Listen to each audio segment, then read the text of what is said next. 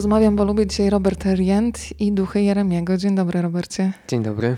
Robert, muszę ci powiedzieć, że dawno książka nie potwierała mi tylu, wydawało mi się, zamkniętych szufladek w mojej głowie. Tak było z Jeremim. Zastanawiałam się nawet, jak cię przedstawić słuchaczom i pomyślałam, że to jest taki autor, który kompletnie dezorganizuje dzień. tak było z tobą. Y, bardzo nieodpowiedzialnie w środku dnia pracy zaczęłam sobie kartkować Duchy Jeremiego. Efekt był taki, że zaplanowany montaż radiowy poszedł na bok. Miałam napisać artykuł, nic z tego nie wyszło. Natomiast dojechałam na jedno spotkanie, bo byłoby już niegrzecznie odwoływać w ostatniej chwili, ale wybrałam nawet tramwaj, żeby przesiąknąć jeszcze tą historią. Zacznijmy od samego Jeremiego, e, no bo narratorem w tej historii jest e, dwunastolatek. Mhm. Od kiedy, od samego początku, kiedy tworzyłeś książkę, od razu wiedziałeś, że to będzie historia opowiadana z perspektywy dziecka?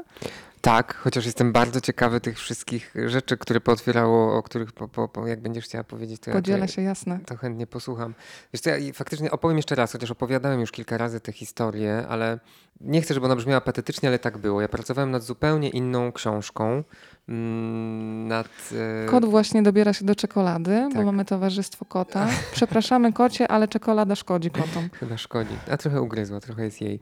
Mm, więc e, pracowałem nad zupełnie inną powieścią, którą sobie wymyśliłem. To miała być historia najbardziej samotnego chłopca na świecie, który dowiaduje się o tym z telewizji. I to była cała fabuła już zbudowana, taka fantastyczna historia. Kompletnie mi nie szło, koślawe zdania i krzywe dialogi, ale uparcie wierząc w ten projekt pisałem, pisałem, pisałem. I, i, I, każdy dzień był mę męczarnią, a pisanie sprawia mi przyjemność. Znaczy jest pewnego rodzaju wyzwaniem i konsekwencją, ale ja lubię po prostu pisać. E, no i porzuciłem to pisanie i zacząłem szaleńczo tańczyć. Balkon, dziesiąte piętro, często tańczę jak jestem sam, smutny czy zadowolony, tańczę, lubię. E, I to z dwie godziny takiego ostrego, ambientowego. Masz kondycję. Tak. E, I, i wiesz, to było otwarte okno i, e, i, i, taka przyszła do mnie bardzo wyraźna, jedna, czysta myśl, że ja wyskoczę z tego okna. I to mnie jakoś potwornie zatrzymało, bo nie, nie było to w momencie, w którym w ogóle przychodziły mi takie myśli do głowy, nie było smutno, ani depresyjnie, ani samobójczo. No i wystraszony odsunąłem się od tego okna i zacząłem się zastanawiać, co tu się dzieje, skąd to w ogóle, co to jest za pomysł, co to jest za głos. I usiadłem do komputera i zacząłem pisać historię Jeremiego właśnie mm, jego głosem, głosem dwunastolatka. Doskonale wiedziałem, że ma na imię Jeremi i, i wiesz co, i, i, ta historia zaczęła mi bardzo tak wartko płynąć. E, oczywiście później było przepisywania i wykreślania sporo, ale tak się zaczęła przygoda z Jeremim, że ja nie mówię, że to wiesz, coś mm, spłynęło, czego nie było. Nie chcę dorabiać tutaj takiej mitycznej, pisarskiej e, historii, ale rzeczywistość była taka, że nieudane pisanie, taniec, dziwny głos, który zachęca do skoku z okna i historia, która e, przyszła i wystarczy ją spisać. Zaczęłam kartkować, oczywiście przeczytałam pierwsze zdanie, mama znowu spała w łazience na podłodze i od razu wiedziałam, że coś nie gra, no bo nikt dobrowolnie nie zamienia wygodnej sypialni na zimne kafelki w łazience. Ale wiesz co, zaskakujące było dla mnie to, że kiedy czytałam książkę, która jest napisana taką naiwną, dziecięcą frazą, skojarzył mi się Mikołajek, słuchaj, kompletnie mhm. jakby odmienne historie, czyli mhm. Mikołajek, bohater z dzieciństwa, stworzony przez Francuzów, który no, miał przygody pod tytułem Dzisiaj była afera w domu, ponieważ okazało się, że byłem najgorszy na klasówce, czy to moja wina, że nie było Kleofasa. Ktoś mhm. w końcu musi być ostatni. Mhm. To były takie wydarzenia, które, o których się zapominało dwa, trzy dni po tym, kiedy się wydarzyły. No ale to był bohater niepozbawiony wdzięku, który miał swoje powiedzenia, który miał całą bandę klasową, czyli Alcesta, wiecznie ubrudzonego kanapką. Tak. Był Anianiarz, przecież kujon klasowy. No i tak, Jeremi też nie jest pozbawiony wdzięku. Od razu mi się przypomina opowieść, y, kiedy pisze ciotce Esterze, Ciotka nadal się cały czas modliła do Boga. Nie wiem dlaczego, ale była z nim na dystans, bo cały czas byli na Pan, Panie, Panie, powtarzała. Mhm. Więc ta fraza też mi się kojarzy z Mikołajkiem. Tyle tylko oczywiście, że Jeremi musi się zmierzyć z takim scenariuszem życiowym, którego Mikołajkowi oszczędzono. Mhm. E, I ten kontrast właśnie tej dziecięcości zestawionej z takim okrucieństwem życia, to jest coś, co działa podwójnie. Mhm. E, zastanawiałam się, czy ten Mikołajek gdzieś ci chodził po głowie, czy nie. Bo ja byłam zaskoczona, że to jest na tak Aha. biegunowo odrębnych światach przecież. Wiesz, to kompletnie nie i faktycznie od lat go nie czytałem, ale bardzo, bardzo lubiłem lekturę Mikołajka. E, myślę sobie, że jest tym coś, e, o czym opowiadasz, że e, wybrałem po prostu ten fragment z życia Jeremiego, ale gdyby spojrzeć na życie Jeremiego rok wcześniej albo za pięć lat, to, to pewnie byłoby tak jak trochę w Mikołajku, czyli e, te małe mikrowydarzenia typu klasówka czy spotkanie z jego przyjacielem Augustem e, można by rozpisywać, nie byłoby tego dramatyzmu, albo byłby właśnie taki sam dramatyzm, tylko związany z innymi rzeczami, które się dzieją, no bo niekoniecznie musi mama chorować, żeby mm, jedynka w szkole była wielkim dramatem, tak? Ale faktycznie Jeremi, dla Jeremiego zmienia się perspektywa i mnie to też bardziej ciekawiło, też pisarsko, że to było wyzwaniem, żeby, żeby zająć się bohaterem w momencie życia, którego większość z nas doświadczy, albo doświadcza, albo doświadczyło, czyli śmierci ukochanej osoby, śmierci y, kogoś bliskiego, albo chorowania kogoś bliskiego. I to jest taki moment, y, no, który nas spotkał, spotka, tak? I jakoś ja sobie czasami myślę o tym, że y, dobrze mieć w życiu kilka dróg, kilka wariantów. Czasami powieść może być podpowiedzią. My go spotykamy w takim momencie, kiedy ja bym to nazwała, on się uczyć od, uczy się odbierania emocji, mhm. tylko że w tym odbieraniu są zakłócenia, bo z jednej strony on jest bardzo samoświadomy, on bardzo dużo odbiera poprzez ciało, ale jest jakby uspokajany, uciszany wybieranymi bardzo starannie przez dorosłych zdaniami, które mają trochę wyłagodzić e, mhm. tę rzeczywistość, więc to mu z pewnością jakby utrudnia mm, ten odbiór. E, ale to jest e, chłopak, który, to mnie jest dla mnie takie bardzo poruszające, który bardzo wiele odbiera poprzez ciało. Nawet powiedziałabym, że te uczucia są zapośredniczone i tak jak strach potrzebuje ściśniętego żołądka, mhm. tak trema potrzebuje spłyconego oddechu, że w zasadzie uświadamia mi, że emocje potrzebują ciała, żeby gdzieś w nas się zakotwiczyć. Tak, a złość zaciśniętych pięści czasami. I też sobie uświadomiłam, że to jest wątek też pamięci. Kiedyś rozmawiałam o filmie Gaga z dziewczynami zajmującymi się tańcem. Jedna z nich użyła takiego zdania, że czasami jest tak, że głowa już o czymś zapomina albo wypieramy coś bardzo intensywnie, natomiast te wszystkie emocje zostają w ciele. Mhm. E, I Jeremi bardzo sensualnie też ten świat odbiera. Tak, no widzisz, Jeremi wziął się gdzieś z tańca. Gagę też ćwiczyłem u e, bezpośredniej uczennicy Ohada z Izraela. E, gdzieś też mnie fascynowała Gaga. I, i, i sobie myślę, że... Mm, to jest zawsze widoczne w ciele, nieważne ile mamy lat. Wszystkie choroby psychosomatyczne. Yy, oczywiście możemy się zalewać kofeiną, alkoholem, czy seksem, czy cukrem, cokolwiek jest naszą przyjemnością czy używką, ale e, cenę płacimy, tak? Czy w postaci chorób cywilizacyjnych, czy somatycznych, czy bólów głowy, czy napięć, czy różnego rodzaju e, problemów z kręgosłupem, skrzywień. Ja pracowałem przez kilka lat w pracowni psychologicznej i myślę sobie, że odtwarzamy pewien skrypt. To znaczy, jeśli zagłuszamy samych siebie i taką wewnętrzną, to duże słowo, no ale prawdę jakąś, tak? Tą ulotną prawdę, prawdę chwili, nie prawdę obecną wiecznie, ale ten moment, w którym doskonale czujemy i wiemy, jak mi jest z Tobą w tym momencie, tu gdzie teraz jestem, co, czego chcę, czy chcę wyjść, czy chcę zostać, czy jak jest z tej pracy, czy chcę w niej trwać, czy jestem tu z innych powodów. I myślę, im więcej takich momentów, w których zagłuszamy siebie, nie słuchamy, ignorujemy, zmuszamy w imię celów wyznaczonych przez różnych agentów socjalizacji, rodziców, opiekunów, nauczycieli, to, to zapłacimy cenę. I Agenci socjalizacji, dobry tekst. Agenci socjalizacji, tak. Agenci socjalizacji. No, ja myślę, że trochę żyjemy w Matrixie. Nawet nie trochę. Po prostu uważam, że świat, w którym żyjemy jest złożony z iluzji. Tak? No, w hinduizmie to jest maja. E, lubię bardzo to słowo i bardzo często doświadczam tego, co umysł mi robi, tak? I jak, jak, co podpowiada o rzeczywistości, która jest obok i że prawie zawsze jest ona wykreowana, że nawet pamięć, e, ten, którego pamiętam teraz i ten, którego pamiętałem 10 lat temu. To znaczy, jak miałem 5 lat i mogę na ten okres 5 lat spojrzeć z różnych momentów swojego życia i to zawsze będę inny ja, więc nie ma czegoś, na czym można się oprzeć, a co stworzył umysł. Mm, więc myślę sobie, że Jeremi e, jest jeszcze w tym wieku i dzieci często tak mają, tak, że nie, nie dostały tej tarczy, tej zbroi, tej ochrony i jak są smutne, to chętnie, chętniej może albo szybciej się rozpłaczą, tupną, czy Jeremi jeszcze ma w sobie mm, ten ból brzucha, to rwanie, tą potrzebę, żeby rzucić w kogoś kamieniem albo destrukcyjnie się zachować, bo, bo, bo jego ciało go do tego zmusza. Jeszcze nie umie wskoczyć w garnitur i wytrzymać 8 godzin i udawać, że, że to jest życie, którym chcę żyć. Ty stworzyłeś takiego bohatera, z którym się chce być. Mało tego, ja nawet czasami w tym Jeremim widziałam taką małą dziewczynkę w sobie, która cały czas się robi w sytuacji, która mnie przerasta. Miałam taki nawet moment, że chciałabym ją przytulić, mm. bo wiem, że ona jakby, mam dorosły pancerzyk, ale się okazuje, że nagle ten pancerzyk w ogóle mnie nie chroni. Mało tego, on mi nawet zabrania takich dziecięcych reakcji, które pozwoliłyby na oczyszczenie. Mm. Ja muszę być w jakimś garniturze gorsecie, a to wcale nie pomaga. No, przytulasz przytulasz ją?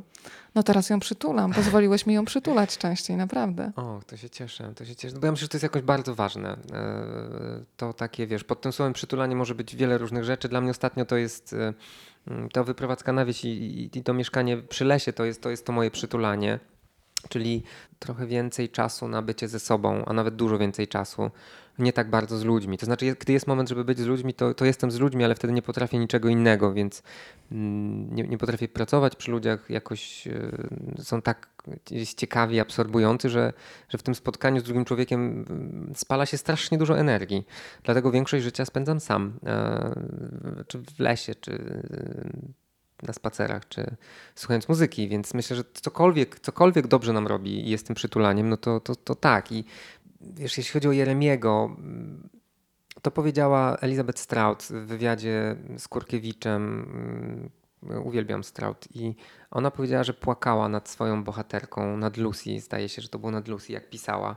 I ja wtedy poczułem, zacząłem też głośno mówić o tym w wywiadach i nie bać się, że, że ja też płakałem e, czasami nad Jeremim, ale to nie, nie, chcę od razu podkreślić, nie dlatego płakałem, że miałem takie poczucie z ego, że ojej, coś świetnego napisałem. Zupełnie nie, pła, nie płakałem nad, nad, nad sobą, bez o tym, tylko mm, nad, nad historią tego chłopca, e, który jakoś stał się nagle żywy i e, chociaż właśnie nie uszyty ze mnie. Znaczy w jakimś sensie oczywiście tak, tak, z wrażliwości pewnie, czy, czy z jakiejś esencji, którą w sobie rozpoznaję, ale jednak fabularnie to zupełnie inna postać. Przypomniałeś mi w ogóle coś, o czym kompletnie zapomniałam, bo tam jest taki moment, kiedy Jeremi sobie w ogóle uświadamia śmierć. Mhm. Że śmierć jest zarezerwowana dla wszystkich. I nawet jak tutaj siedzimy, mamy tego świadomość, ale nadal to jest przynajmniej dla mnie cały czas abstrakcją, ale przypomniałam sobie dziecięce myślenie nie wiem ile ja wtedy mogłam mieć lat, pewnie 5, 6, 7 może nawet, gdzie tak myślałam, wszyscy mają umrzeć, ale o mnie ktoś zapomni. Nie, to w hmm. ogóle to jest niemożliwe, że ja umrę. I przypomniałam sobie, że to było tak mocno we mnie się działo, że była to taka abstrakcja. I też złapałam się na myśli, że dzisiaj niby wiem, że śmierć jest dla mnie też zarezerwowana, ale poziom abstrakcji jest nadal ten sam. Ale to jest piękne zdanie. Wszyscy mają umrzeć, ale o mnie ktoś zapomni. To tak. w ogóle jest zdanie na, wiesz, małą bohaterkę, jakby pisać inną książkę, to, to jest dobre zdanie, e, o, o którym powiedziałaś. I, I piękne marzenie, którego można się uchwycić. I wiesz, od razu widzę bohaterkę, E, ty musisz uważać, bo autorzy kradną pomysły, wiesz, która e, ma taką siłę, że to się... Tobie mogę oddać ten pomysł. to ja go Schowaj zabieram. do kieszeni. Tak, wiesz, to jest na, na dobre opowiadanie, myślę, historia, i żeby, i, ale ciekawe było, żeby jej się to udało, żeby o niej faktycznie ktoś zapomniał, tak? I, mm, i mamy wtedy Doriana Greya w żeńskim ciele może, e, i, który musi zapłacić oczywiście inną cenę, żeby nie powtórzyć historii. Wiesz co, śmierć jest, y, dlatego jest pani Maria w, w, książce, bo ona jest uszyta. Ja bym się do niej chciała przytulić. Wiesz, to jest taka bohaterka, którą bym chciała spotkać na swojej drodze. Mm, ja Taką też. mądrą kobietę, mm. która mówi, że śmierć jej pomaga wybierać. Mm. Tak, tak. No ona jest uszyta ze śmierci, ale y, z tej, z tej dobrej śmierci. Znaczy śmierć jest jedna oczywiście, tylko że mm, My, my, za dużo niej nie wiemy, dopóki się z nią myślę nie spotkamy i ci, którzy się spotkali z nią powinni o tym się wypowiadać. Chociaż ja osobiście wierzę, że każdy z nas już śmierć spotkał. To znaczy, y, jest we mnie takie przekonanie, doświadczenie też, no jakichkolwiek słów tu użyć, że, że, nie jestem tu pierwszy raz, ani ty i w ogóle myślę, wydaje, wydaje mi się, że, że wracamy, wracamy, wracamy. Mm, no więc, ale już wracając na ziemię, to myślę sobie, że ja, ja lubię, jak przypominam sobie o świadomości śmierci, bo to nie jest o samej śmierci, to, to czuję wytchnienie w życiu, czuję ulgę, czuję spokój, e, czuję coś bliskiego szczęścia. Nie dlatego, że nie będzie e, historii Roberta, tego powozu, tego ciała, e, tego wszystkiego, co, co jest tutaj w głowie, ale mam głębokie poczucie, że to nie jest prawda, tak, że. Mm, wiesz, no ja nawet sam nie oddycham, tak? To znaczy, no, oczywiście jak chcę ruszyć ręką, to ruszam ręką, tak? Jak chcę spojrzeć, to otwieram powieki, e, ale nie mam wpływu na bicie serca czy na pracę wątroby. Mogę obserwować oddech, a z drugiej strony mogę kontrolować. Oddech jest dla mnie takim pomostem, tak? Czyli, e, ale, ale jak zapominam o tym, żeby oddychać, to i tak ktoś oddycha i myślę, że jest tutaj większa, mądrzejsza siła i czasami śmierć o niej przypomina, tak? No jak już, już w chwili narodzin dostajemy zegar, który sobie tyka, ale faktycznie, jak spojrzeć na świat i na to, co my wyprawiamy z życiem, to jakbyśmy e, zupełnie niepoważnie do tego podchodzili i zachowali się jak ta dziewczynka, której powiedziałeś, że no nie, o nas to zapomną, tak? Zdobędziemy ten majątek i, i te związki, i możemy się poobrażać i zajmować takimi bzdurami często yy, i small talkami albo mm, small konfliktami, żeby, no właśnie nie wiem po co. Ten Jeremi jest w takim momencie, kiedy musi się zmierzyć z chorobą, która absolutnie destabilizuje sytuację domową, bo on jest już z pewnymi rzeczami oswojonymi, chociaż one też wcale nie są łatwe. Myślę, że taki wątek opuszczenia przez ojca mhm. to też jest coś, co bardzo może dotknąć wielu czytelników i gdzieś się utożsamią z Jeremim. No i zaczyna, ma takie też w sobie marzenie, żeby świat choć na chwilę się zatrzymał w sytuacji jego dramatu, a wszystko dzieje się jak dotąd i w jego głowie następuje takie segregowanie wydarzeń na przed i po zagładzie, tylko znowu zagładzie pisanej wielką literą, bo w tą współczesną historię y, łączysz też z zagładą, z Holokaustem, takim ciężarem rodzinnym sprzed lat, który mimo upływu czasu wcale nie jest lżejszy. On nawet przyciska do podłogi tych, którzy znają tylko tę historię rodzinną z przekazów. Mhm. Więc kolejny wielki temat, który wprowadzasz w taki sposób, który ja po prostu przyjmuję. Tam nie ma wielkich słów, jest mhm. po prostu historia rodzinna. Mhm. Bo myślę sobie o tym takim ogromnym zdziwieniu, które jest bliskie, wiem, nie wszystkim pewnie, ale tym, którzy stracili. To jest zdziwienie, które jest związane z, z takim świeżym powrotem z pogrzebu albo z, z tym, że, że jeszcze się niedawno wybierało trumnę i, i zostaje zdziwienie, że ten świat dalej idzie. Czyli przy, musi przyjść taki moment, kiedy, nie wiem, otwiera się komputer, Facebooka, czy przychodzi listonosz, albo rachunek, albo właśnie ktoś Dzwoni robi... twój pracodawca, kiedy wracasz do pracy. Tak. I, i, i, i, I nagle widzisz, że ten świat idzie dalej. Tak, są terminy, są wydawane książki, cały świat, że, że wszystko jest tak, jak było, a, a, a w twoim świecie nagle jest ogromna wyrwa. I, i dla Jeremiego, dla chłopca, y, kiedy mierzy się ze stratą, ta wyrwa jest... Y, on nie jest jeszcze wyposażony w te wszystkie narzędzia, które my mamy, albo które się nam wydaje, że są skuteczne, bo przecież czasami śmierć wytrąca z ręki wszystkie narzędzia. I myślę, że podobne zdziwienie ja bym chciał, żeby towarzyszyło nam chociaż czasami, y, kiedy myślimy o tym, mm, o tych wszystkich, których już tutaj nie ma, tak? czyli o Żydach, o, o zagładzie, o, o, o tym, że mm, a może, no nie, wydaje mi się, że czas nie minął, tak? Bo nie, to nie jest też, nie ma we mnie takiej potrzeby wymagania, żeby cały czas rozpamiętywać. O tym Mikołaj Grünberg wiele razy pisze, że on nie chciałby zepsuć wszystkim życia, tak jak sobie trochę zepsuł, zajmując się tą zagładą coraz głębiej i głębiej. Ale wydaje mi się, że chociaż czasami taka refleksja powinna być, że miejsce, w którym jesteśmy, nie było naszym miejscem kiedyś, albo byli tutaj też inni i ich nie ma. I to jest część naszej właśnie świeżej historii. Też bardzo w taki mocny sposób piszesz o banalności zła. Ja sobie przypomniałam książkę Joro, którą niedawno skończyłam. Ona akurat dotyczy wybuchu bomby atomowej, mhm. ale też autorka pisze, że ten dzień był bardzo spokojny, a potem przyszła apokalipsa. Też świeciło słońce. E, pokazuje twórcę bomby atomowej, który po prostu był ambitnym e, człowiekiem, który mógł nadzorować pracę wszystkich starszych od siebie profesorów i zaczął traktować e, to równanie, które potem doprowadziło do wybuchu, mm, jako takie wyzwanie czysto zawodowe. Mhm. On nie wiedział, że nagle staje się kimś, kto jest współtwórcą ogromnego zła. E, I też pani Maria, ta twoja bardzo mądra postać z duchów Jeremiego, jest taką osobą, która uświadamia, że zło nie zawsze wynika z tego, że ktoś jest zły. Czasami mhm. wynika z głupoty.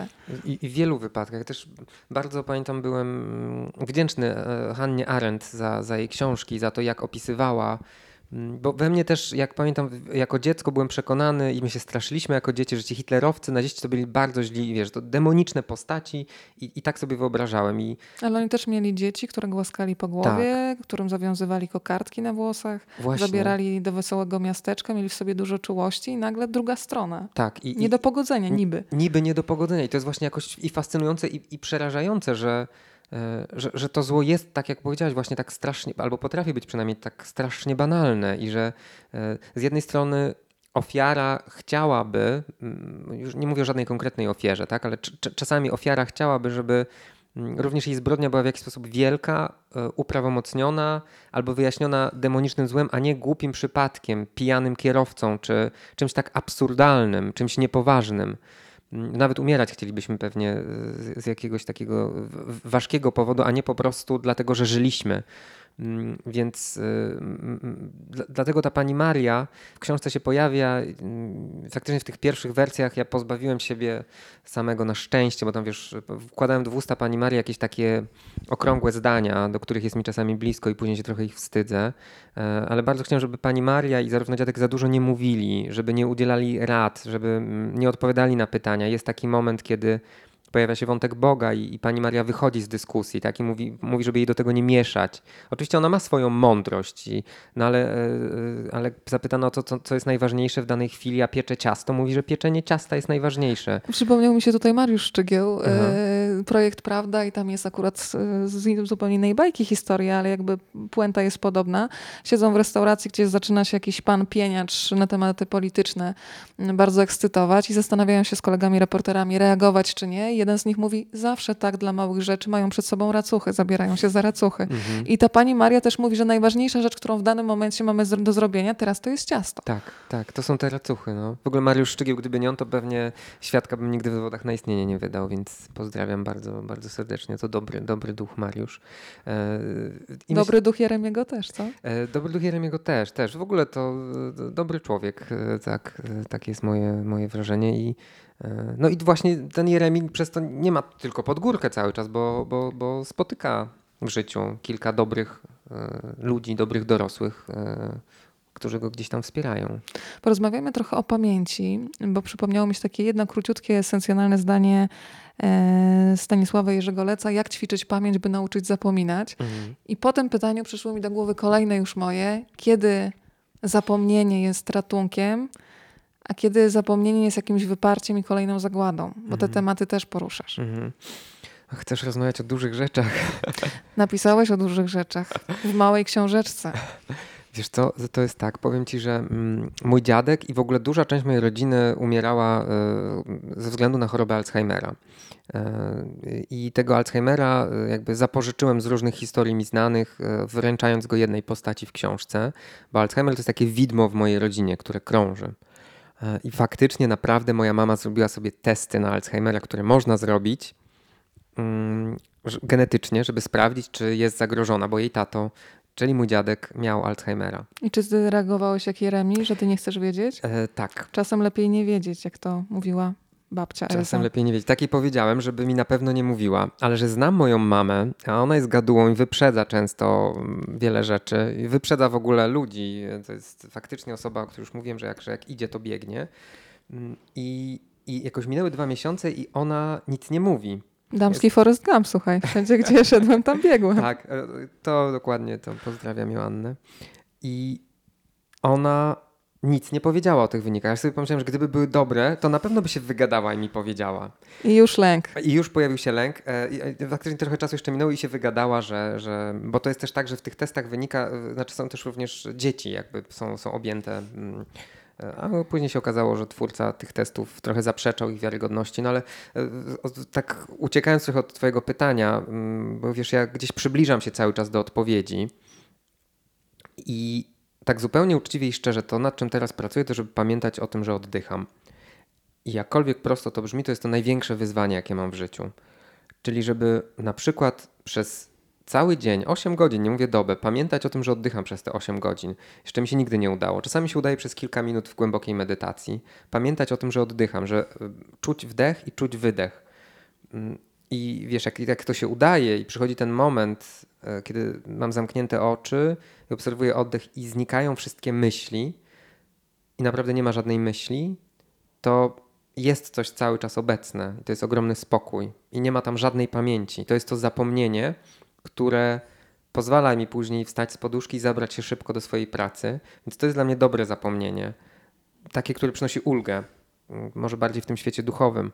A myślę sobie, że mm, ta nasza pamięć to w ogóle jest osobny byt trochę i osobny twór, który, którym obdarzamy to, co chcemy. I wiesz, to, to widać w relacjach też często tak zwanych miłosnych czy romantycznych, że ten sam konflikt, tą samą kłótnię dwoje zakochanych będzie inaczej pamiętało po 3, 4, 5 latach, czy to jak się poznaliśmy, więc my cały czas pracujemy z pamięcią, dokładamy, przylepiamy do pamięci, jakby była kulą, to przyklejamy do niej różne, tu trochę błota, tu trochę złotka e, i ta pamięć jest obciążona i ona wygina się, deformuje, więc ja bardzo nie ufam swojemu umysłowi, w ogóle ludzkiemu umysłowi pamięci, Mm, ale myślę, że dlatego też mamy tak świetnie rozwinięty non-fiction czy reportaż w Polsce i bardzo lubię, też jak pisząc duchy, ja bardzo e, czytałem oczywiście o Holokauście różne książki i filmy, w tym fabularne, ale najbardziej dla mnie były ciekawe czy pouczające wypowiedzi mm, dokumentalny tych, którzy przeżyli, czyli człowiek, który siedzi czy stoi przed kamerą i opowiada e, i, i takie świadectwa. Więc ja,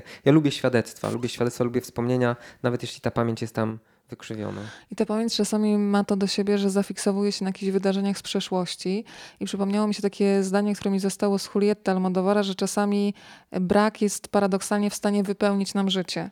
Mhm. Czyli żyjesz tym, co odeszło. I trochę dziadek jest taką postacią. Z jednej strony obciążoną straszliwie przez wojenne doświadczenia, e, ale on nawet na tyle wykonuje to, co widać też w języku, taki eksperyment z pamięcią, że on trochę zamyka tą przeszłość i mówi o sobie trochę jakby w trzeciej osobie. On cały czas jakby oddziela tak zamyka ten czas. Mhm. W języku to jest widoczne. Tak.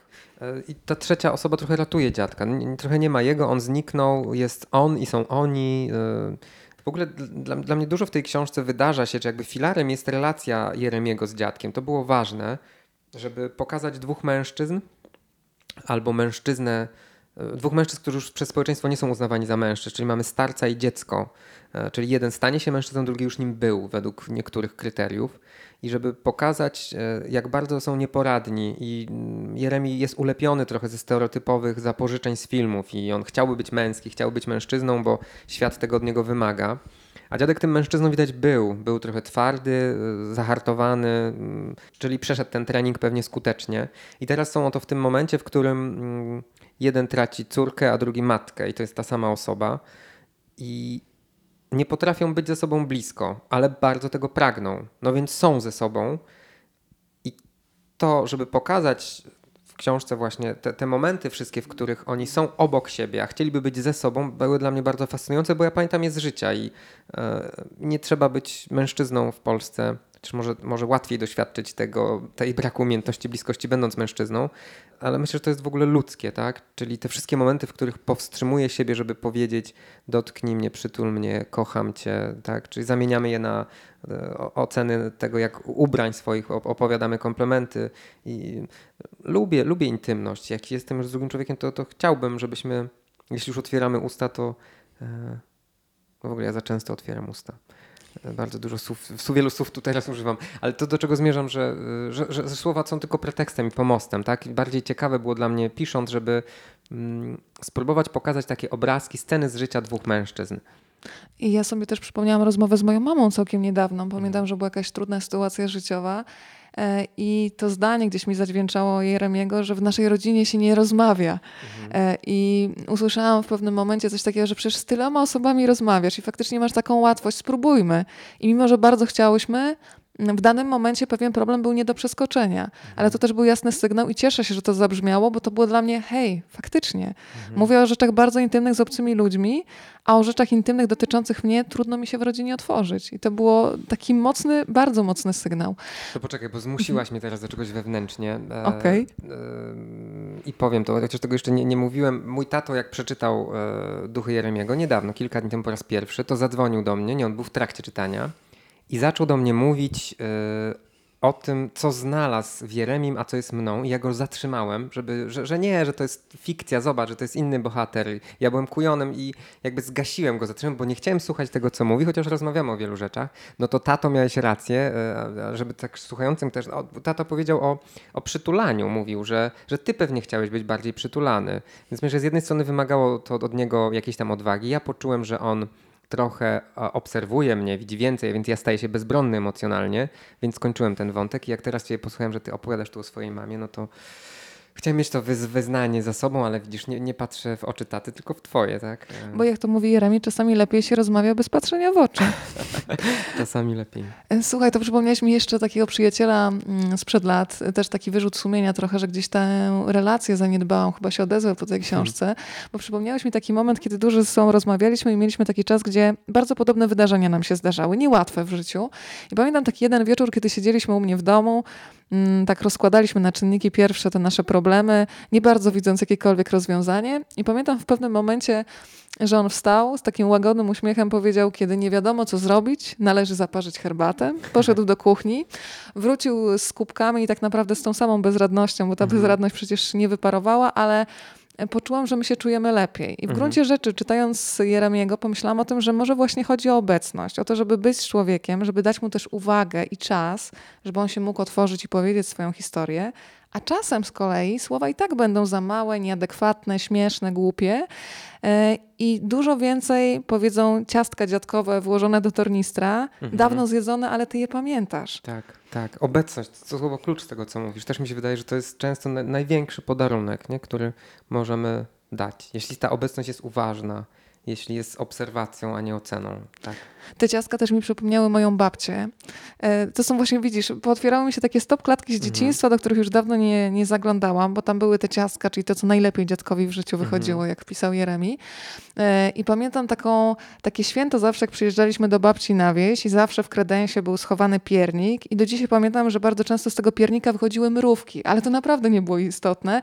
I ja zapamiętałam ten gest takiej czułości jakiegoś święta, nieważne, że w tym pierniku są mrówki, bo gdzieś się dostawały do tego mhm. kredensu, ale dawno zjedzony piernik, ale on siedzi bardzo ciepło we mnie, więc mhm. takie rzeczy trzeba pielęgnować i ten rytuał chyba u ciebie też jest istotny, że to jest jedyna rzecz, która w sytuacji, która jest małym końcem świata, mhm. bo w mhm. tym mikrokosmosie Jeremiego to jest jego koniec świata, kiedy, kiedy musi się zmierzyć z chorobą mamy, z jej odchodzeniem, ci właśnie pomocnicy, którzy gdzieś są zsyłani tam z góry, czyli Pani Maria, pomagają wracać do tej codzienności. Tak.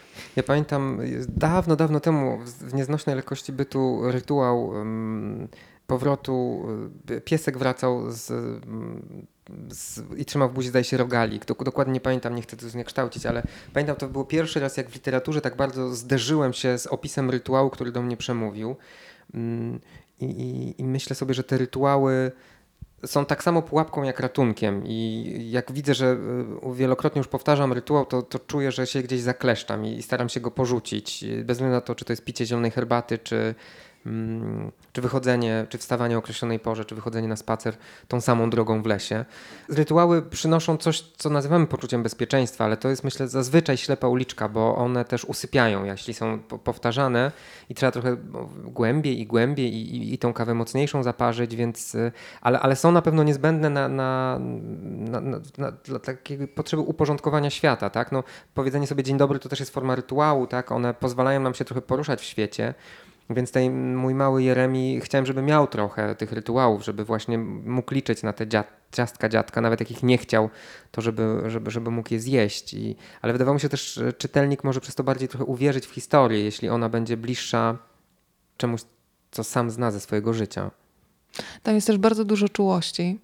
E, to są takie, mm, ta czułość jest w ogóle w działaniu, czyli na przykład zabawa, kiedy mama kładzie e, dłoń na oczy Jeremiego i gilgotanie rzęsami. No, każdy mhm. z nas jakieś takie stopklatki chyba ma z mhm. dzieciństwa. Pisanie na plecach konkretnych komunikatów, czyli mhm. stawianie liter.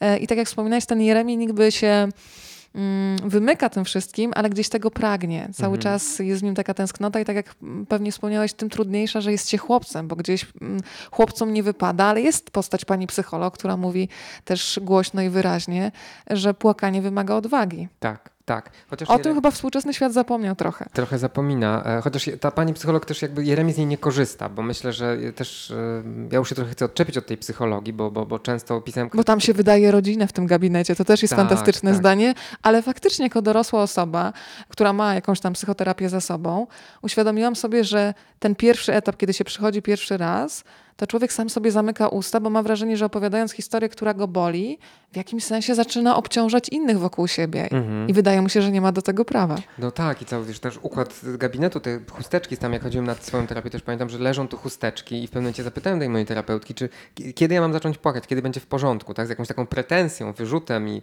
e, to same, sama obecność chusteczek e, wzbudzała zawsze m, coś w mojej głowie, także oto wchodzę do gabinetu, w którym na stole leżą chusteczki ewidentnie do wycierania łez, a ja nie płaczę.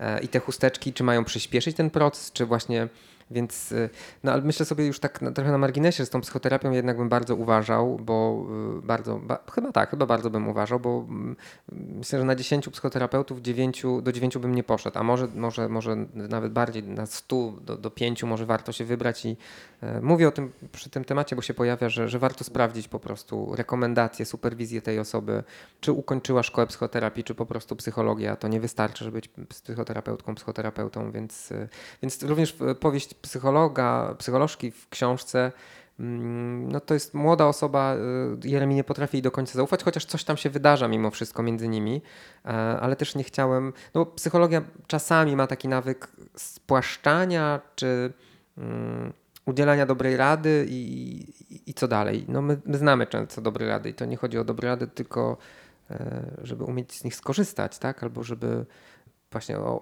obecność, tak, o której mówiłeś, żeby, żeby umieć naprawdę być obecnym bez konieczności zagadywania tej przestrzeni. Ja bardzo często czytając książki przeprowadzam sobie taki eksperyment z mhm. wyobraźnią. E, może też dlatego, że w magazynie filmowym piszę o książkach, które mogą się stać filmami, więc mhm. o Jeremim też tak myślałam. Że może stać się filmem? Że może stać się filmem, jak najbardziej tak. Mówi, to mnie cieszy. Słuchaj, nawet obsadziłam pana Stanisława Brudnego z Teatru Studio jako dziadka. Gabrielę Muskałę bym zobaczyła w roli ciotki Estery.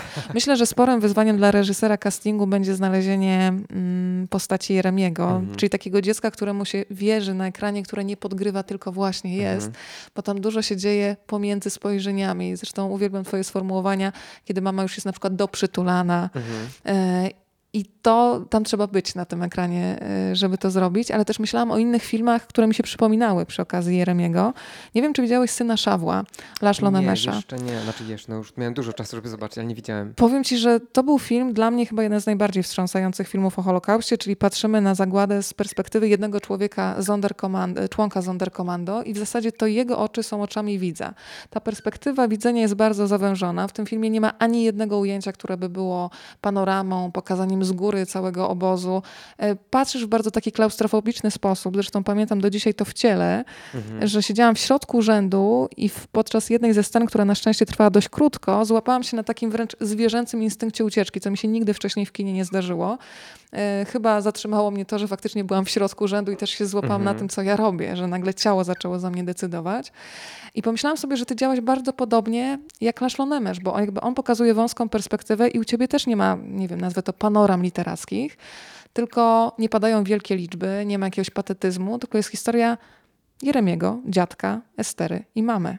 Tak, to też powiem, że no, jest dopisana historia z ponad 130 dobrych stron e, panoramy, którą po wielu, wielu, wielu dniach, tygodniach e, wyrzuciłem. To była dwa razy taka książka i to była historia, nie wiem czy powinienem to mówić, no już mówię. Powiedz. Historia starszego Jeremiego, który ma 37 lat. może nie powinienem był tego. No ale słuchaj, ja coraz, ale coraz bliżej mi do niego. Ja za chwilę kończę 37. Opowiadaj, proszę. E, znaczy, to, to jest mówienie o czymś, czego nie ma. To tak wiesz, krótko, bo sam czuję, że może to nie jest potrzebne. Nieważne, że... Y, to słuchaj ciała, dobra. E, tak, słuchaj ciała i wydawało mi się, że ta historia jest właśnie kompletna i zamknięta i że musi być ograniczona, ograniczona ale to, to, to jest dobre akurat dla niej. W sensie, że nie mogę tam e, użyć określonych słów, nie mogą się pewne rzeczy wydarzyć. Pewnych rzeczy Jeremi zwyczajnie nie wie i nie może wiedzieć. Ja jako piszący muszę je wiedzieć. E, ale to, to dla mnie też dlatego było bardzo ciekawe literacko to wyzwanie, mm, żeby e, trzymać język na wody, to znaczy, żeby bardzo pilnować i nie, nie wpuścić tam siebie, swojej historii, swoich przemyśleń, swojego oglądu świata. I wiesz, było wiele takich rzeczy, powiedziałeś na przykład o tym gilgotaniu ich, e, przykładaniu ręki. Mi się to nigdy w życiu nie wydarzyło, nie znam tej zabawy. Jeremi jakby, Jeremi też pewnie podpowiadał, czyli tam się wydarzyło wiele takich rzeczy, które sobie czasami zamarzyłem, ale w trakcie już pisania. To nie było przywoływane gdzieś no, myślę, magia radiowca, piekarza, pisarza, tak? Że w każdym z tych zawodów przydarzają się takie momenty, w których po prostu jest się niesionym przez tych, którzy byli tu wcześniej, przez doświadczenie, przez już opowiedzianą historię, która może się dalej wydarzać, tylko trzeba po prostu trochę trzymać ją na wodzy.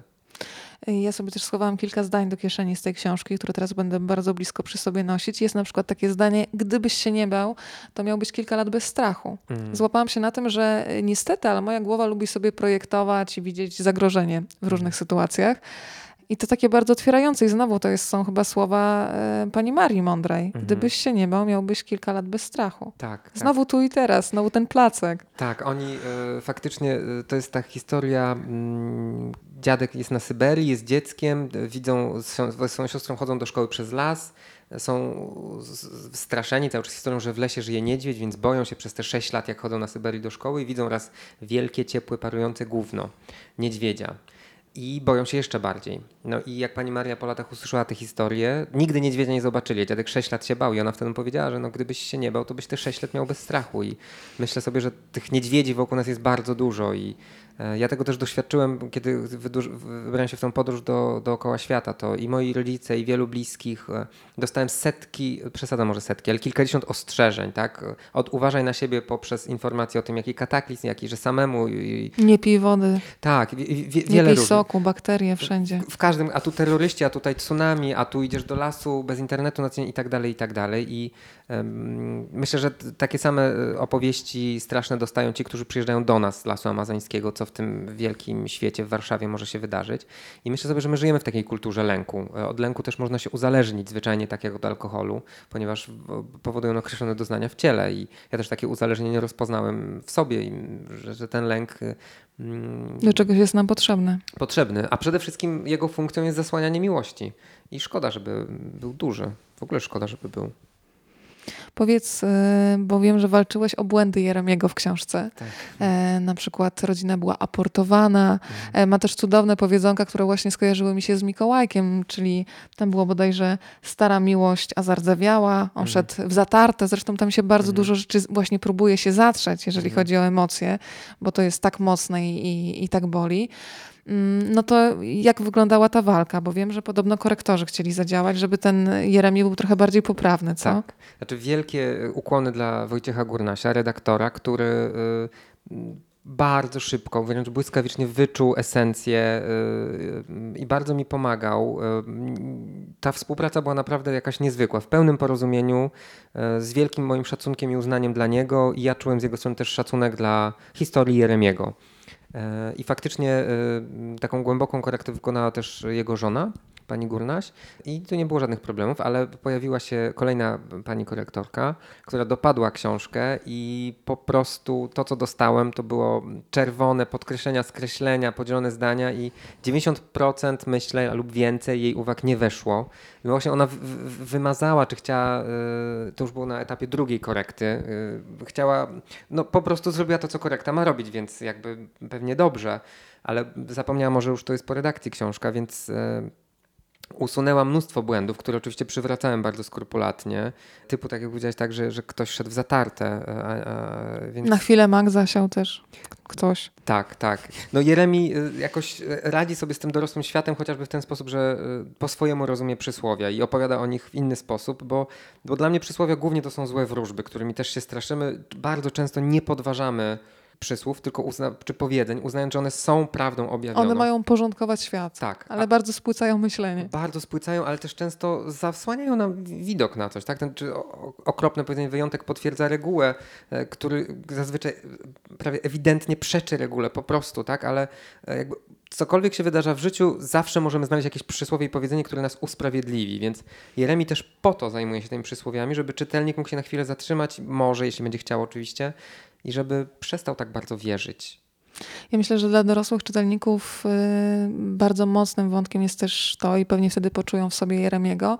Ja bym to nazwała takim momentem przestawienia wajchy, nawet jeżeli mamy 30, 40, 50 lat, kiedy z dziecka nagle stajemy się opiekunem swojego rodzica. Kiedy mhm. przychodzi choroba i kiedy człowiek właśnie rodzi się z tą bezradnością takiego dziecka, że nagle widzi, że dobrze, ma pięćdziesiątkę na karku, ale jest kompletnie bezsilny. Mhm. E, I znowu będzie chciał tego Jeremiego w sobie przytulić w takim momencie. Tak. To też e, to się zdarza bardzo często, kiedy mm, mama albo tata pił w domu, tak? I trzeba było być mamą albo tatą swojej mamy albo swojego taty, kiedy staje się ktoś bohaterem, tak? Czy pomocnikiem rodzinnym, ratownikiem i ma skrócone dzieciństwo, ponieważ opiekuje się swoimi rodzicami i za wieloma drzwiami w wielu do, polskich domach, nie tylko polskich, to się odbywa każdego dnia. Ukrywanie tajemnic rodzinnych. E, tam nie musi być, e, dochodzić do jawnej, bezpośredniej przemocy fizycznej, ale e, jakieś porzucenie emocjonalne, wykorzystywanie dzieci do tego, żeby ratowały nas jako dorosłych, jako rodziców, ratowały z opresji, pocieszały, zastępowały mężczyznę czy kobietę. Nie, nie w niekoniecznie w znaczeniu seksualnym, ale w znaczeniu emocjonalnym. Czyli żeby przejęły na siebie szereg ról. Myślę, że na, na dzieci czyha e, po prostu to jest przejście jak przez ciężki labirynt dzieciństwo e, i bycie w okresie nastoletnim. Uważam, że to jest jeden z najtrudniejszych e, etapów życia, i, i, ale też uniwersalnych. Tak? Na większość z nas to po prostu spada, e, a czasami mamy to szczęście, że dostajemy dom pełen wolności i rodziców, którzy akceptują, rozumieją i potrafią. E, I świetnie. No oczywiście później jeszcze przychodzi świat i te wszystkie wydarzenia.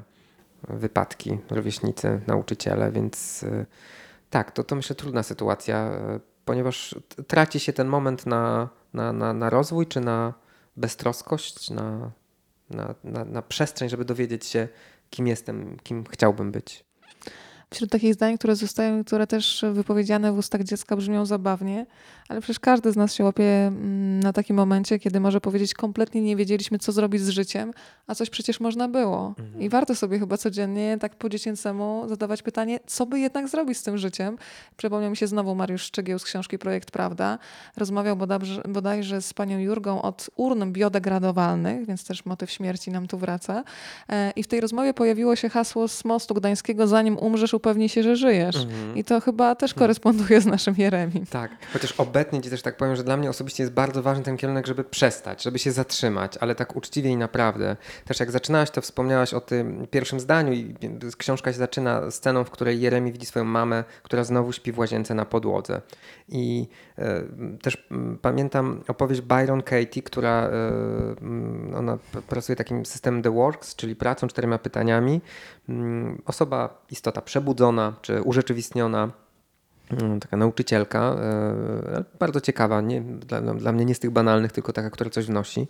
I ona e, była przez wiele lat w głębokiej depresji i zdaje się, że ostatnie dwa lata przed tym momentem, w którym się jakby obudziła do rzeczywistości i zrozumiała, kim naprawdę jest, spędziła właśnie śpiąc na podłodze, ale z takiego wewnętrznego poczucia, że nie zasługuje na łóżko, czyli jakby wiele pogardy do siebie, siebie miała w życiu. Myślę, że takie historie też się czasami zdarzają i faktycznie y, w tym wieku, jak się jest jerem, to można by coś zrobić z życiem, ale y, umysł jest tak szalonym stworzeniem, że on cały czas by chciał coś robić z życiem i ja bym bardzo chciał i poszukuję tych momentów, kiedy już nie, mus, nie muszę nic robić, tylko opadam, czy osiadam w takie zaufanie do życia, bo życie prowadzi i e, żeby na chwilę nic nie robić, tak, żeby się na chwilę chociaż zatrzymać.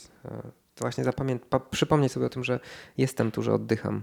Przypomniałam sobie teraz, jedna myśl mi przyszła do głowy, że jeżeli się utożsamiamy z Jeremim, tak jak mówiłam, chcę być z Jeremim i mam wrażenie, że czasem jestem po prostu ze sobą czytając tą książkę, to daję też sobie podczas trudnych emocji zezwolenie na to, że tak jak pozwalam Jeremiemu i go rozumiem, że w trudnej sytuacji choroby z jednej strony bardzo współczuję mamie, z drugiej strony ma w sobie złość, taką, że on nawet sobie marzy przez chwilę o rodzinie z reklamy, która jedzie wspólnie na wakacje, która się śmieje przy kolacji.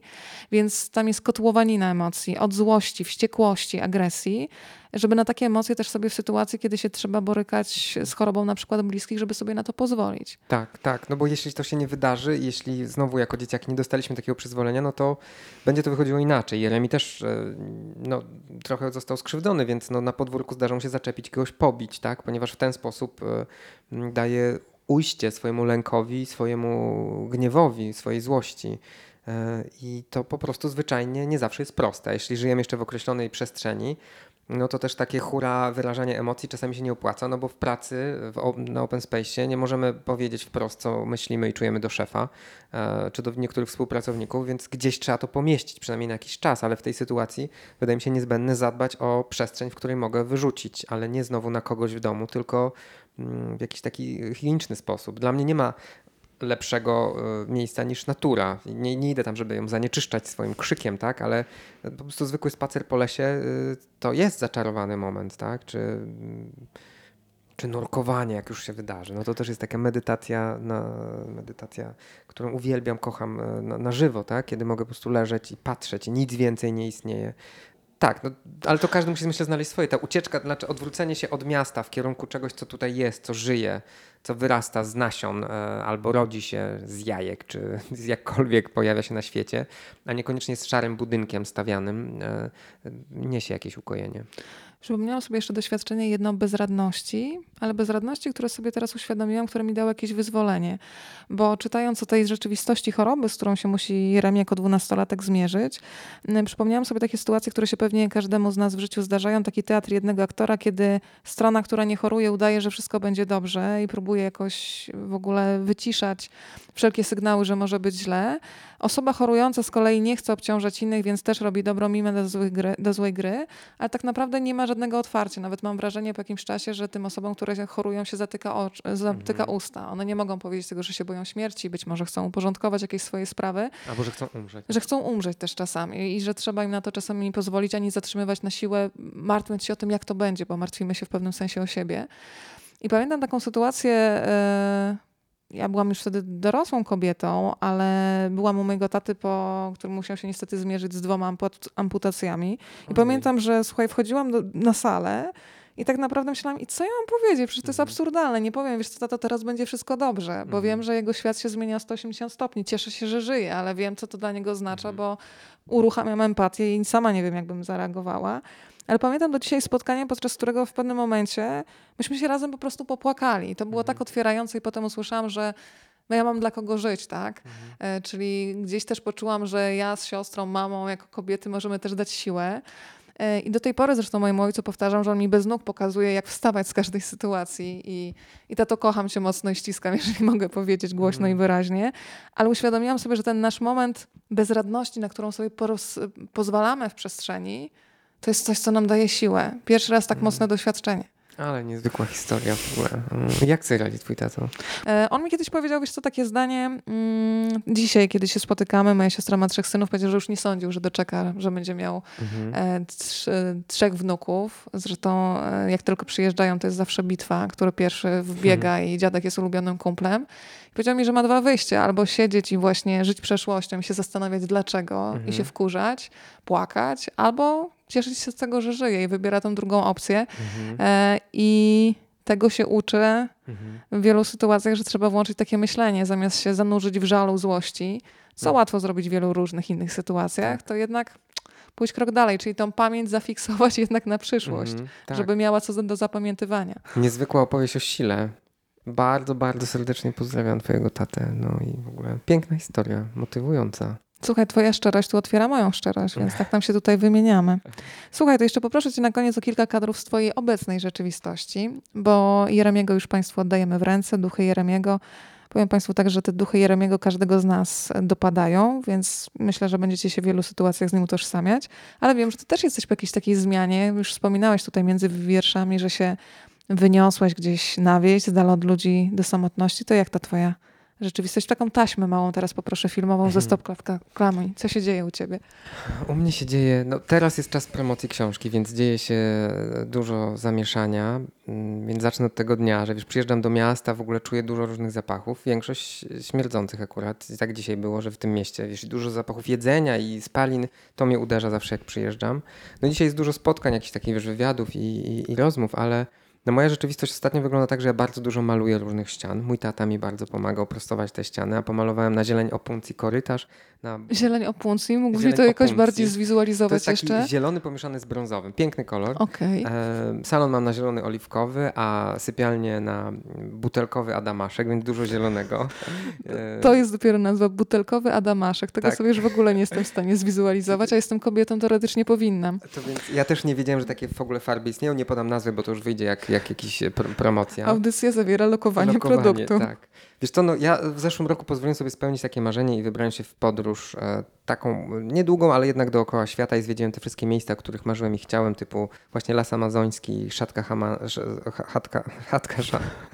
Szamana. Szamana, on mnie nie wszamał.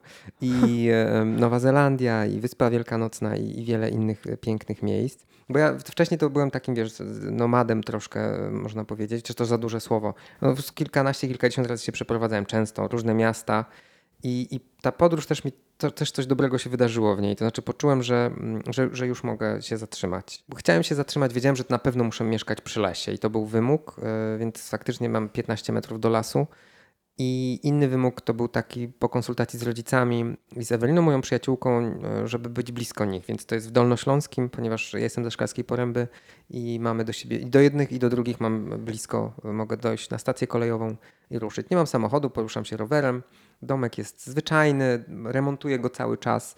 E, chodzę na A zwierzęta tam są, bo też pomyślałam, że ukradnę dziadkowi z twojej książki imię dla psa, Merdus. Merdus. No, I, I tęsknię za takim stanem, kiedy to ogon macha psem, więc ja mentalnie bym chciała takim Merdusem być, machać tym ogonem. Wiesz co, mam dużo zwierząt, ale to są tak krety, ślimaki, gawrony, e, są trzy jeże, mieszkają u mnie, ale nie, nie, nie mam psa, jeszcze nie, nie podjąłem takiej decyzji, bo wciąż zdarzają się różne podróże, mniejsze lub większe, czyli opuszczam te wieści gdzieś, e, więc jeszcze nie biorę na siebie takiej odpowiedzialności, ale marzę o psie. Mm, Przyjdzie czas, to się pojawi.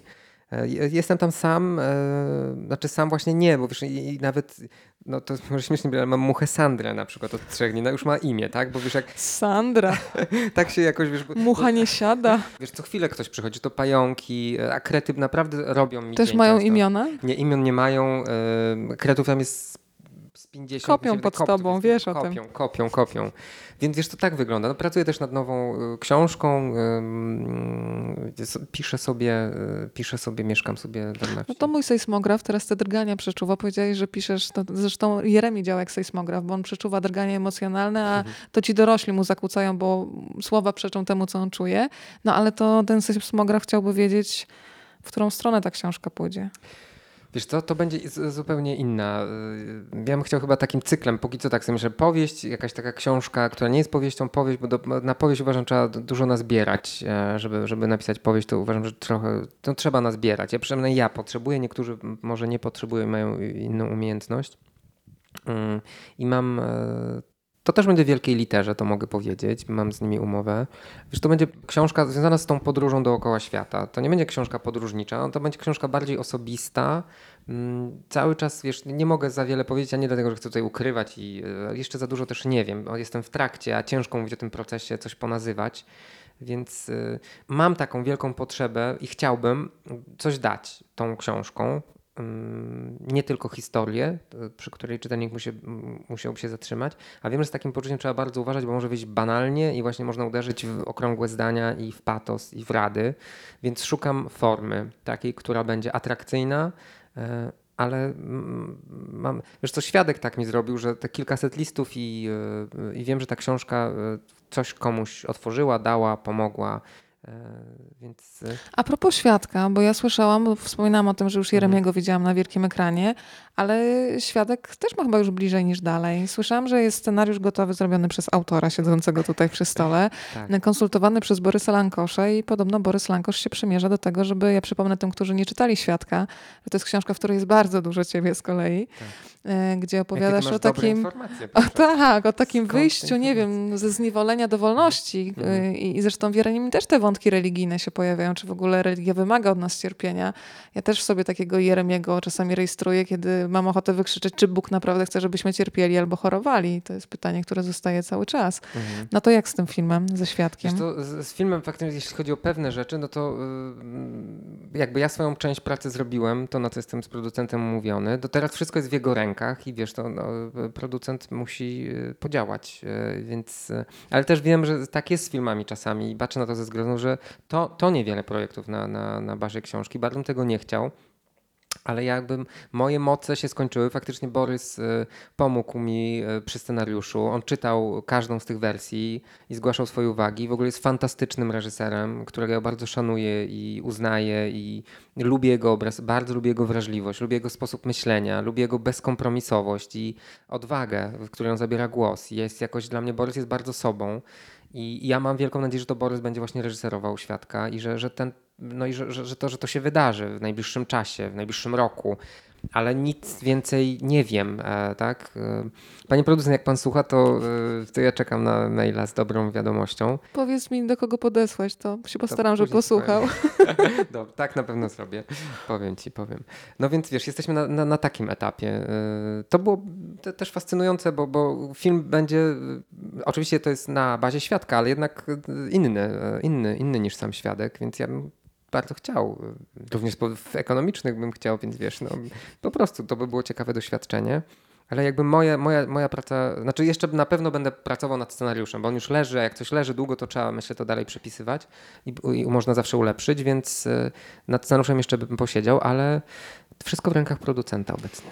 A jeżeli chodzi o duchy Jeremiego, miałbyś ochotę też przełożyć na scenariusz? Bo ten film, y, znaczy to by było, tak jak wspominałam, wyzwanie, Mhm. ale myślę, że by siedział znowu w sercach wielu ludzi, również dzięki tej warstwie obrazkowej. Wiesz co, szczerze mówiąc nie wiem. Znaczy ja, byłoby super, gdyby film powstał. Sylwia Hutnik niedawno ze mną rozmawiała i powiedziała, że ona by chciała zagrać w tym filmie siostrę, o której, na której ty też narazłaś. To teraz będzie casting między Gabrielą Muskałą a Sylwią Hutnik. E, Więc, e, ale wiesz co, mm, nie, nie, to jest tak strasznie świeże i nie, nie, ma, nie mam pojęcia. Y, To znowu musiałby się pojawić ktoś, kto weźmie to w swoje obroty. Ja sam z siebie na pewno scenariusza nie zacznę pisać. Może byłoby lepiej, żeby ktoś inny to, to robił w tej sytuacji. Nie wiem. E, Też e, chyba już bym nie chciał być tak bardzo blisko niektórych momentów Jeremiego, żeby je jeszcze bardziej rozpatrywać, jeszcze głębiej wchodzić, bo to też się wiąże z jakąś pracą. Ale byłbyś w stanie oddać Jeremiego w, dobre, no, w dobre ręce, ale wiesz, Tak. to jest tak intymne. Wiesz co, y, no tak jak y, wiesz, no, y, mamy świetnych reżyserów, są również bardzo dobrzy scenarzyści. Tych jest mniej uważam niż re- reżyserów w Polsce i byłbym w stanie jak najbardziej. Czy scenarzyści nas słyszą? Więc no, dla mnie byłoby świetnie, bo myślę, że to jest, to jest gotowy i zamknięty projekt. Bardzo prosty też jeśli chodzi o lokacje i jakby wszystko się... Bardzo kameralny, prawda? Tak, on jest linearnie też napisany, więc myślę, że to jest prosta, prostsza. Może tak się tylko wydaje mi zresztą, y, ale, ale nie wiem, czy to jest cokolwiek dla mnie.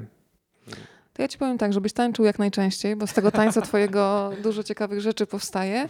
Bardzo ci dziękuję za spotkanie i za taką wspólnotę doświadczeń, którą się czyta w tej książce, która jest. Bardzo Tobie dziękuję za tak wnikliwe przeczytanie i za te wszystkie słowa i za historię o Twoim tacie, e, która ze mną zostaje.